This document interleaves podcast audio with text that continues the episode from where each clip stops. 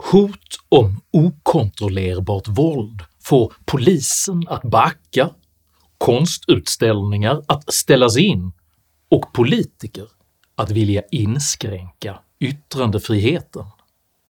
Allt detta påverkar nu den internationella bilden av Sverige. Vem bär egentligen ansvaret för våldet? Hur bemöts hotet om våld av samhället? Och vad händer med ett land som visar att våld fungerar för att få sin vilja igenom? Dessa frågor tar jag upp i veckans video om Vålds-Sverige.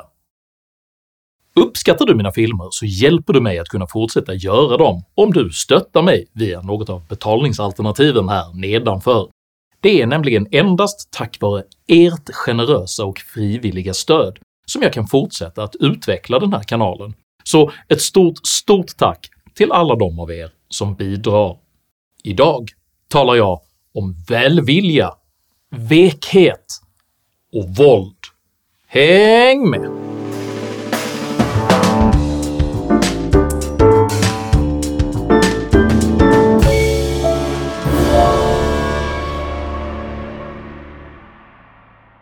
Joseph Conrads bok “Mörkrets hjärta” från 1899 skildrar genom en metaforisk resa längs Kongofloden hur den mänskliga civilisationen bryter samman.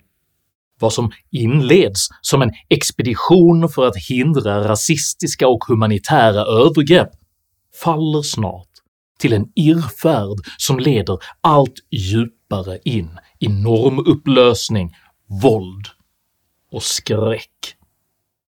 På liknande sätt inledde Sverige för många, många år sedan en kulturell och moralisk resa syftande till att bekämpa just rasism och humanitära övergrepp. Mitt Europa bygger inte murar!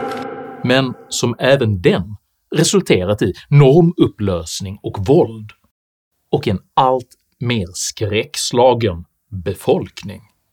Du kommer inte upp här. Du kommer inte in i mitt hem. Du kommer inte in i mitt hem. Därför hon... Han högg mig med en kniv. Han högg mig med en kniv. Han högg mig med en kniv, en stor köttkniv. Rädslan för detta brutaliserade våld uttrycktes nyligen i form av polisens undfallande hantering av upprorsmakare i samband med ännu en koranbränning i Malmö. Det var en medveten taktik av polisen att inte gripa förövarna på Rosengård. Kritiken mot polisens insats växer. Många av de boende undrar varför polisen inte ingrep mot dem som kastade sten och eldade bilar i söndags. Polisområdeschef Petra Stenkulas förklaring av polisens undfallande beteende är både talande och bekymmersam. Det är viktigt att när vi jobbar i en så här pass komplex situation som vi gör när vi jobbar med en folksamling på en plats som Rosengård så är det viktigt att vi analyserar vilken plats vi befinner oss på och vilken kontext. Så att eh, även de som utgör åskådare i detta fallet till, eh, vid sidan av våldsverkarna utgör en del av en folksamling som eh, kan göra att en situation eskalerar på ett sätt som blir okontrollerbar. Den komplexa kontext som polisområdeschefen säger sig vilja ta hänsyn till är alltså det faktum att ett polisiärt ingripande mot våldsverkarna riskerade att utlösa ett större och potentiellt okontrollerbart våld. Men, men vad menar du med att det gick bra? Jo, det som gick bra var att vi kunde begränsa eh, upploppet till en eh, begränsad del av stadsdelen Rosengård. Det vi kunde stått eh, inför var en liknande situation som vi hade i påskupploppen i fjol. Och eh, då kan det bli mycket svårare situation med skador på allmänhet och polis som vi inte ville se. Vad polisen beskriver som en seger är alltså att man lät våldsverkarna hållas för att undvika att provocera fram ett mer storskaligt våld som man inte hade kunnat hantera. Denna undfallande strategi kritiseras nu med rätta mycket, mycket hårt av stadsdelens invånare. Jag förstår att det är läskigt och folk som kastar sten, men Ska det vara så att man kan samla ihop hundra personer och göra vad man vill? Polisområdeschefens syn på hanteringen är dock mindre rätt fram och menar att just undfallenheten inför våldsverkarna i själva verket stärker lokalbefolkningens förtroende för polisen. Men hur ser du på risken att det skickar en signal att man kan göra så här och komma undan med det? Jag skulle vilja säga att den situationen som vi hade där och hur vi hanterar den gör snarare att det på lång sikt ute i området Rosengård verkar på ett bra sätt för vår fortsatta förtroende i området. Det förtroende som på detta vis stärks är dock av demokratiskt oönskat slag, nämligen förtroendet för att den svenska rättsstaten abdikerar inför förortens latenta våldskapital, vilket den svenska rättsstaten gång på gång visar sig vara oförmögen att bemöta. Önskan att inte utmana detta latenta våldskapital speglas även i de inskränkningar av svensk yttrandefrihet som allt fler nu kräver. Men vi socialdemokrater sätter ju alltid Sverige och svenska folkets bästa i första rummet den bästa vägen framåt nu, det vore väl om Jimmy Åkesson helt enkelt sa till sina medlemmar eller sympatisörer att de skulle sluta bränna Koranen och att ordförande i Sveriges riksdags justitieutskott, Richard Jomshof, slutade uppmana och heja på koranbränningarna. Ingenstans kräver oppositionsledaren att våldsverkarna måste upphöra med sitt antisociala beteende. Det bästa är istället hårdare tyglar så att inga uppfattade provokationer kan yttras. Denna eftergifternas undfallenhet utgör ett så kallat sluttande plan, eftersom man gång på gång nu sänder signalen “våld fungerar” för att få sin vilja igenom i Sverige. Faran med detta sätt att agera sammanfattades mycket kärnfullt av socialdemokraten Nalin Baksi tidigare i somras. Utökad helt enkelt hotbild mot Sverige och många människor som känner sig oerhört kränkta. Kan det inte ändå finnas en poäng med att man, man helt enkelt förbjuder det för att lugna ner situationen? Och... Då säger jag så här, i det läget vi hamnat i, då betyder det om vi ger efter, alltså om vi ger de här krafterna ett lillfinger, då kommer de inte nöja sig med det. De kommer ta hela handen och hela armen. Att Baxi har rätt och att Sverige sedan länge faktiskt redan befinner sig på detta sluttande plan illustrerades med all önskvärd tydlighet då även en konstutställning nyligen stoppades för att den befarades provocera islamister.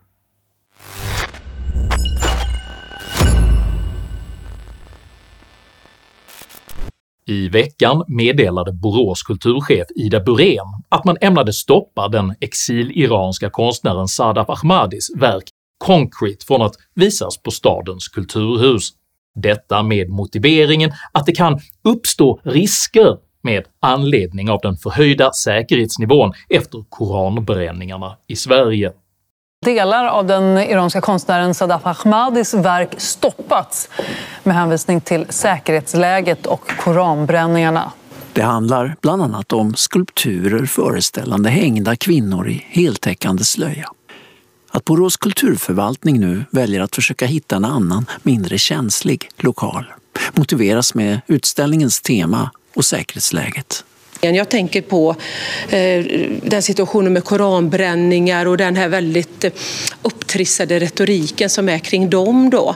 Och då med det här verkets vad ska man säga, tydliga religiösa motivbild. Ahmadi beskrev själv upplevelsen av den stoppade utställningen med orden “det låter exakt likadant som i Iran”. När konst blev censurerad i Iran så var det just så de sa, att det skulle kunna vara sårande för troende människor. And I felt exactly like I'm back in Iran. I am sitting with a person from Islamic regime and they are telling me you can't do what you want to do. I Sveriges Televisions studio följer nu en sekvens märkliga mumlanden om anständighet tillsammans med kändispolisen Nadim Ghazale som tidigare tagit ställning för blasfemilagar i Sverige för att skydda utsatta folkgrupper. Ghazal berättar att flera arrangörer av utställningar har hört av sig till polisen för att få veta om de ska köra eller inte köra, eftersom ingen anständig person vill kasta bensin på den här brasan. Flera arrangörer av olika, av olika utställningar, eh, arrangemang, event har hört av sig och har frågat om de ska köra eller inte köra. Varje anständig person vill inte kasta el eller bensin på den här brasan. Här vore det demokratiskt och journalistiskt befogat att ställa frågan om polisen verkligen bör avgöra vilken konst som bör köra eller inte köra, och exakt vilken brasa som Ghazale egentligen syftar på. Detta gör dock ingen av Aktuellts journalister, som istället ställer frågan om säkerhetsfrågan helt enkelt gör att vissa konstutställningar leder till ett ohållbart läge. Och hon pratar ju om det här som en säkerhetsfråga och skulle det faktiskt inte kunna vara det, alltså en konstutställning, att det, att det blir ett ohållbart läge? Detta följs av det häpnadsväckande kravet på en form av kulturinkvisition som genom mångkulturell kulturkompetens ska sitta i rummet när de här besluten fattas. Det är jätteviktigt att man har med flera i samtalet, i en samverkan, flera med olika kulturer, olika kulturkompetenser som sitter i rummet innan man fattar de här besluten så att det inte bara är homogena rum eller enkelspåriga. Ingen frågar vilka dessa kulturinkvisitorer ska vara, hur deras beslut ska fattas och om det verkligen är lämpligt att den fria konsten ska granskas av ett kränkningsråd innan man vet om den får köra eller inte köra. På frågan om varför man stoppade Ahmadis konstverk svarar kulturchefen istället att man precis som de undfallande poliserna fruktade en reaktion man inte skulle kunna hantera. Varför backade ni? Jag kände att vi inte kunde omhänderta de reaktionerna också som skulle kunna komma. På Borås kulturförvaltnings egen hemsida står det att “Borås är en kulturstad i ständig utveckling. Kulturen ska vara en dynamisk, utmanande och obunden kraft med yttrandefriheten som grund. Samtidigt talar kulturchefen sig varm för att denna dynamiska, utmanande och obundna kulturkraft ändå bäst kommer till sin rätt i ett stängt och kontrollerat rum. Så därför har vi istället tittat nu på att hitta ett annat typ av rum för att kunna visa verket. Det där säger ju eh, konstnären Sadaf Adami nej till eh, eftersom hon menar att det är en stängd eh, plats. Jag tror själv att det skulle kunnat bli ett väldigt bra rum för det. Detta är ett ömkligt skådespel som på ett sorgligt sätt avslöjar den svenska demokratins mycket, mycket tunna fernissa.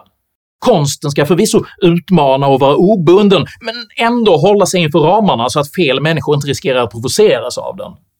Inskränkningarna av hur konsten får visas beskrivs sedan i strid med konstnärens uttryckliga vilja som att i själva verket ge den bättre förutsättningar. Men hon upplever ju att eh, ni censurerar henne och att ni vill gömma undan konsten. Jag uppfattar inte alls att vi gömmer undan det utan tvärtom. Vi skapade liksom en bättre förutsättning egentligen för henne, är min bild av att det även visa kvinnorna i, i Chadors då.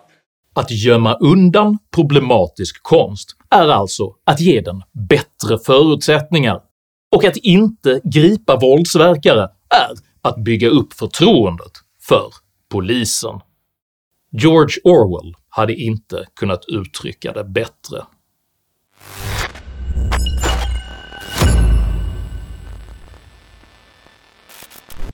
Sveriges irrfärd mot mörkrets hjärta inleddes med de ädlaste av ambitioner. Som humanitär stormakt trodde sig svenskarna kunna lyfta hundratusentals flyktingar från djupt patriarkala, religiösa och auktoritära länder till att i en handvändning bli sekulära och jämställda skattebetalare, bara genom att ge dem tillträde till välfärdssystemen. Att detta inte fungerade är inte invandrarnas fel, utan helt enkelt en arrogant missbedömning av hur både kultur och integration egentligen fungerar, och där alla som försökte påtala Sveriges tilltagande problem med kulturkrockar, hederskultur och klankriminalitet skoningslöst stöttes ut som primitiva och eventuellt farliga rasister. Så sent som i våras tvingades den folkkära sångerskan Carola Häggkvist att springa gatlopp i medierna efter att hon som uppburen kändis dristat sig att offentligt uttrycka precis den oro som stora delar av Sveriges befolkning i tysthet nu känner. Jag tycker inte man kan säga “kom och lev som ni vill i vårt land”. Ibland blir jag helt förtvivlad över utvecklingen. Vi ser ju resultatet i form av skjutningarna, i form av polisen som bara ropar på hjälp. Vi släpper in och ska vara snälla mot människor som har en helt annan ideologi, där det till och med står i deras skrifter att det är okej okay att ljuga för otrogna. Vänsterns reaktion på Carola Häggkvists frispråkiga utspel blev förutsägbart öronbedövande. Alex Schulman jämförde Häggkvist med Jimmy Åkesson och menade att tankar som förut bara hade frodats på obskyra och förmodat rasistiska nätforum nu var helt och hållet normaliserade. Dagens Nyheters kulturskribent Kristina Lindqvist följde upp detta genom att beskriva Häggkvist som “muslimhatare”. Aftonbladets Irena Portsar fick magknip och Dagens ETC menade att inga ursäkter nu kunde hjälpa mot Carolas plötsliga rasism.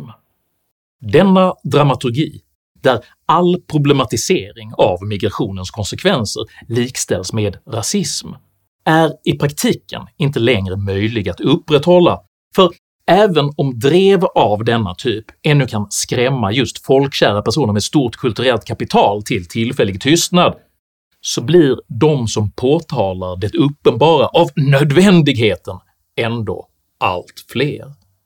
I veckan tog till exempel den tidigare SVT-journalisten Janne Josefsson slutligen bladet från munnen och gav under rubriken “Säg som det är, vi lever i ett krigsliknande tillstånd” sin egen syn på orsakerna till Sveriges internationellt unika tillstånd.